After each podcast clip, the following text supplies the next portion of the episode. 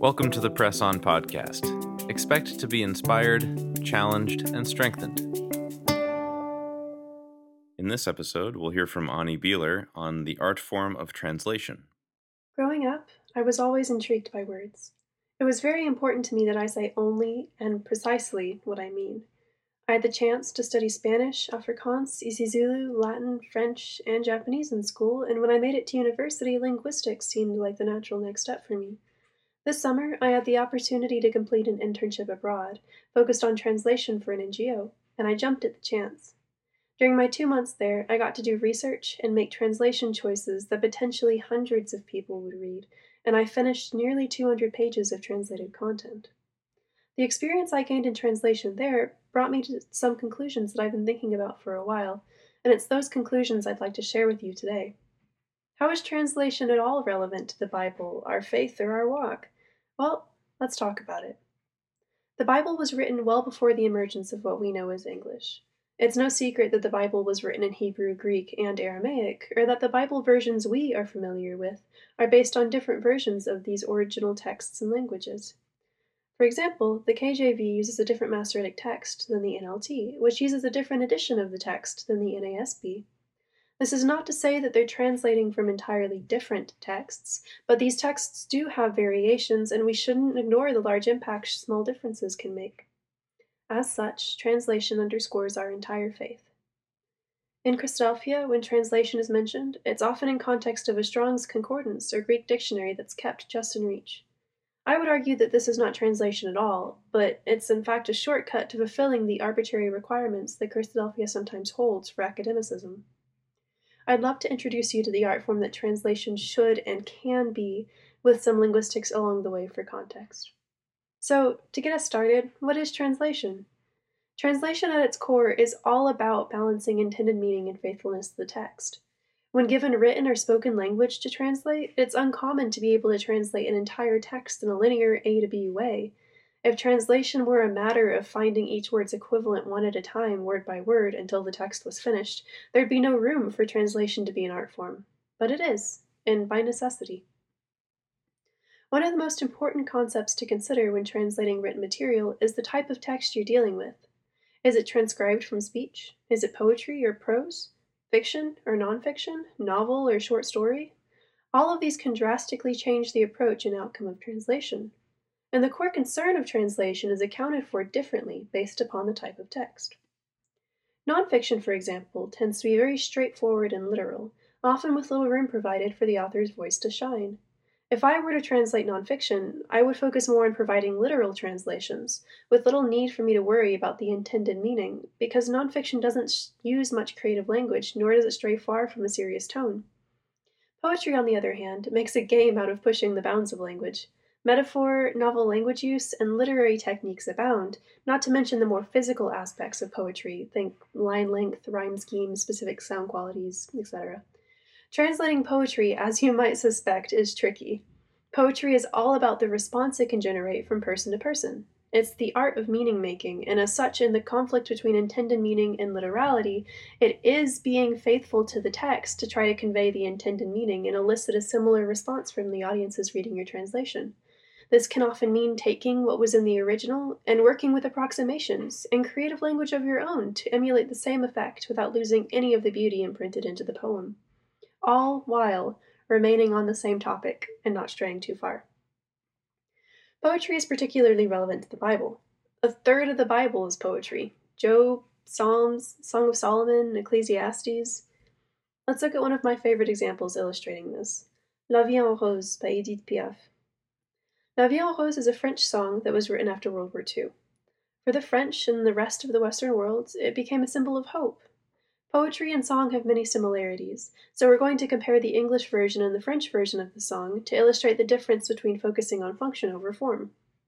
First, a verse of the English version as sung by Louis Armstrong. Hold me close and hold me fast, the magic spell you cast, this is La Vie en Rose. When you kiss me, heaven sighs, and though I close my eyes, I see La vie en rose. Now let's look at a verse of the French version, accompanied by a literal English translation. Quand il me prend dans ses bras, il me parle tout bas, je vois la vie en rose. Il me dit des mots d'amour, des mots de tous les jours, et ça me fait quelque chose. which translates to When he takes me in his arms, he speaks to me all low, I see the life in pink. He tells me words of love, everyday words, and that does something to me. And that does something to me doesn't immediately strike me as the words of one of the most beautiful songs of all time. In the first example, the intended effect of the song has been artfully replicated into English.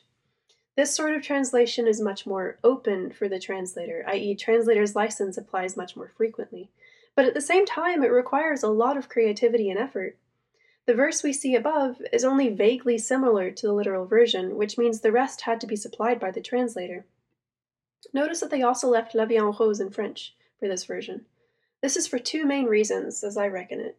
One, it illustrates the concept of meaning holes that we will discuss more shortly, where some languages do not have exact equivalents for concepts or words, and any attempted translation here will be either awkward or unwieldy. Second, Louis' listeners were in the States, where French is seen as something mystical and romantic. Keeping it in French invited some of that mysticism and romanticism into the song, while also avoiding an awkward, unpoetic translation. The closest literal translation we have to La Vie en Rose in English is Life in Pink, which has neither the sound quality nor the vowel length to work in place of the original lyric. Can you imagine a song about hope and love whose principal line and title goes Life in Pink? I, I certainly can't. Try putting it to the tune too, because it gets even better. A better translation that I've heard, though one, that still doesn't fit the rhythm of the song, is Life in Rosy Hues. The translation seems like it should be simple, but the construction all in French also has the context of referring to materials that objects are made from, and so when used abstractly, it's able to hold much more meaning than its literal English translation. Even once we've sorted what type of text we're translating, translation is still more complicated than simply going word by word. There has to be at least some rearranging. In English, we have a strict SVO word order. SVO indicates subject, verb, object order. So a sentence like the dog eats some meat makes sense to us, but the sentence dog the meat some eats is nonsensical. Even if we kept the noun phrases together and rearranged them like that, it still feels archaic and strange. Some meat the dog eats. Now, take a language with a different word order Japanese. Japanese word order is SOV or subject object verb. It's also not as strict as English word order, so long as the verb is always the last component of the sentence. Say I were to translate the sentence, the dog eats some meat from Japanese. Inu wa niku o tabemasu, back into English. If I went word by word, I would get dog, meat, eat. That's neither the intended meaning nor faithful to the text. Even once we account for syntactic differences, or how grammatical sentences are arranged, and any other differences in how the language is put together, we still can't go word for word without losing intended meaning. Languages almost always have meaning gaps between them. Some words and phrases just cannot translate directly from one language to another, as we saw with La Vie en Rose. This is usually a result of variance between cultures or cultural practices. A good rule of thumb is that languages will always adapt to suit their speakers' needs. If you're constantly in snowy regions, you'll likely develop all sorts of vocabulary related to the snow and the cold and how it affects you. On the other hand, if you live in the equator, you are unlikely to have this developed vocabulary about wintry days. Translating a fairy tale about an animal in the snow from one language to the other could prove a particularly challenging task. How do you describe snow to someone who's never experienced it? All this to say, translation is complicated especially when it's for texts that have as much cultural significance as the Bible does. Bible translation has two, sometimes three, depending on how you look at it, main theories behind it. Eugene Nida proposed the concepts of formal equivalence and dynamic equivalence, which are an elaborated version of form versus function. Formal equivalence deals primarily with translating as true to a text as possible, with very little adjustment for intended meaning if it varies dramatically as a result of idioms or metaphoric language. Dynamic equivalence, however, deals with translating so that the reader's response now resembles what it would have been when reading the original. Notably, dynamic equivalence is not about identifying intended meaning because that has obvious pitfalls when translating religious texts. Who decides the intended meaning when translating a text that has had thousands of years to accumulate debated meanings and intent? Formal equivalence is particularly valued by people attempting to follow the threads of biblical cross reference, where word by word translations are much more likely to assist with independent cross referencing, as opposed to thought by thought, which resembles dynamic equivalence more closely. Dynamic equivalence, however, is preferred for a more readable, natural translation that feels responsive and alive. The difference between the two can make for incredibly distinct translations of the same verse, as I'm sure we've noticed before. In terms of Bible translations, different versions employ different philosophies. As a side note, take a look at the preface in your front of your Bible sometime. Get to know your translators a bit. They'll let you in on their preferred style of translation and their biases ahead of time, which can be enlightening. And aside from that, it'll give you a chance to identify whether they use formal, word for word, or dynamic, thought by thought equivalents, so it's a cool application of potentially new subject matter. The NASB, KJV, ESV, and RSV are all a part of the Formal Equivalence Club. I made that club up just now, happily chugging along with their word for word translations. Gird the loins of your mind, anyone? The NIV, NLT, CEB, and NAB are in the Dynamic Equivalence Club, enjoying thought by thought translations that can sometimes differ from the original text so intensely that it's impossible for someone to follow along in their NIVs when you're reading from an ESV. The CSB, NRSV, and NKJV are all floating somewhere between the two, but it'd be a fallacy to assume that just because they're a compromise, they're automatically a good version. In fact, my biggest takeaway here is that there's no such thing as a better version. All this does for us is open our mind to the possibilities that lay within the different versions and teach us how to adapt the version we use to our needs. In our personal lives, we can apply this by just using a bunch of different versions and comparing between them. Knowing this, it becomes easier for us to be honest about what things we're choosing to view through the lens of our own culture, since if we're not viewing it through the cultural lens of the time, we generally only have one other cultural perspective to use for interpretation. One example that comes to mind is the discussion on gender that's been ongoing in Christadelphian and Christian circles for as long as I can remember. There are a variety of nouns used to address believers and groups of people in the Bible, and until relatively recently, these were translated brothers or men without exception. While the word man in Old English did in fact used to be acceptable as gender neutral, modern English has seen that usage slowly disappear. It's important that translators be able to identify shifting semantic currents such as this one. Here, for example, the consequence of this gradual meaning change is the exclusion of women from the Bible in the circle of believers. This extends beyond women not being included explicitly in group address, however, which could be initially addressed by changing brothers to brothers and sisters or believers, which is being done in more modern versions. Scott Munger, who among other things has worked as a Bible translator and taught in seminary, suggested a few examples that I find interesting. One in particular, from 1 Timothy 3 1 through 13, caught my eye. These verses discuss the behaviors deacons should model and provide an interesting example of translational interpretation having significant consequences. Here's a selection of the NASB's take on the verses below. It is a trustworthy statement. If any man aspires to the office of overseer, it is a fine work he desires to do. An overseer, then, must be above reproach, the husband of one wife these men must also first be tested, then let them serve as deacons if they are beyond reproach. Women must likewise be dignified, not malicious gossips. Deacons must be husbands of only one wife and good managers of their children in their own households. For those who have served well as deacons obtain for themselves a high standing and great confidence in the faith that is in Christ Jesus. Munger begins by pointing out that the phrase any man in the first sentence is actually the gender neutral any one, and the he following it and it is a fine work he desires to do, isn't in the Greek, then clearly the verse moves on to talk about male deacons. However, in verse 11, the word here translated as woman is translated in many other versions as their wives, when the word there isn't present. Interestingly enough, though, Munger suggests here that the parallel structure set up here may be implying a contrast between behaviors specific for male deacons and those for female deacons. Also interesting, the more literal translation here would actually just be woman instead of their wives, as the NASB has rendered it. To wrap it up, he points out the those in verse 13 as being gender neutral. This doesn't necessarily mean that this verse has to be interpreted as outlining behaviors for both men and women being in leadership. That's up to the individual reader. It is to say, though, that we should at least be able to consider these possibilities, since the language begins with no reference to gender, then male gender, then female gender, then neutral again. So, to summarize what the verse might be saying, let's rewrite it, paying attention to gender identifiers. If anyone aspires to the office of overseer, it is a fine work they desire to do. An overseer then must be above reproach, the husband of one wife, etc. These men must also first be tested, then let them serve as deacons if they are beyond reproach. Women, The NIV 84 also suggests deaconesses must likewise be dignified, not malicious gossips, etc. Deacons must be husbands of only one wife and good managers of their children and their own households. For those who have served well as deacons obtain for themselves a high standing and great confidence in the faith that is in Christ Jesus.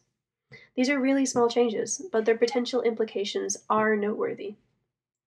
For another example of translation discrepancies that I discovered only recently, the Greek word arsenokoitai, think Leviticus 18:22 and 1 Corinthians 6:9, was only translated to mean homosexual, not boy molester, for the first time in 1946 in the RSV, as was discovered by comparing Bibles of many languages and ages. This is notable because the word homosexual was very available before 1946 to be used, and yet it wasn't chosen. The consequences of translation discrepancies can be minuscule or enormous. It really just depends on the seriousness of the issue and what the cultures we live in make of it. If our culture is already inclined to overlook women in religious spaces, then it's not difficult for us to accept a potentially inconsistent translation of verses that reinforce this inclination. And then again, perhaps these verses were translated correctly the first time. What's important is that we're able to acknowledge the uncertainty, question it, and then recognize how it impacts our faith journeys and our communities. There's an underlying current running through Christadelphia that I've been conscious of since I was little. It whispers in our ears, telling us that unless we have it memorized and charted out in the Strong's Concordance with cross references to every mentioned usage of a single word in both Hebrew and the Septuagint, then we don't know our stuff. In fact, I once had a teen Sunday school teacher tell the class just that. When I was little, church felt very much like school to me, and don't get me wrong, I adored school. That was the best possible reality for small me. I thought all that I had to do to understand the Bible was, you know, draw up the most elegantly crafted checklist you've ever seen, and believe me, I, I tried. As it turns out, the Bible can be no more summed up in a single checklist than read in a single night, and I tried that one too. But as I got older and the pressure of academicism within Christadelphia became more prevalent, it wore on me. I stopped taking notes during exhorts, the hymns embedded with doctrine began to lose meaning, and I stopped enjoying my faith. My faith became something I knew, rather than something that I lived with.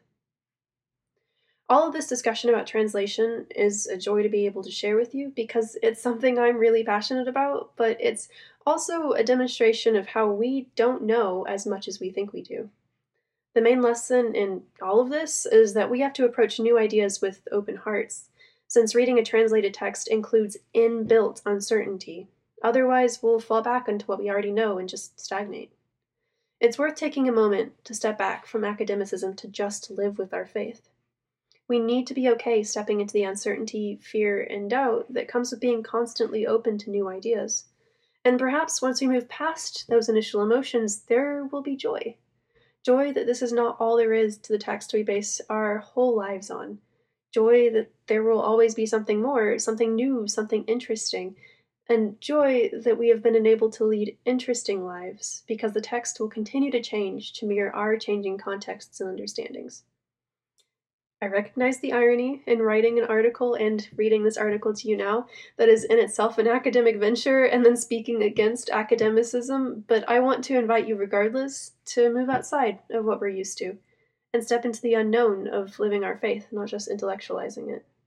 Let's step off the foundation of Strong's concordances and Greek dictionaries, because the higher you stack them, the wobblier it gets.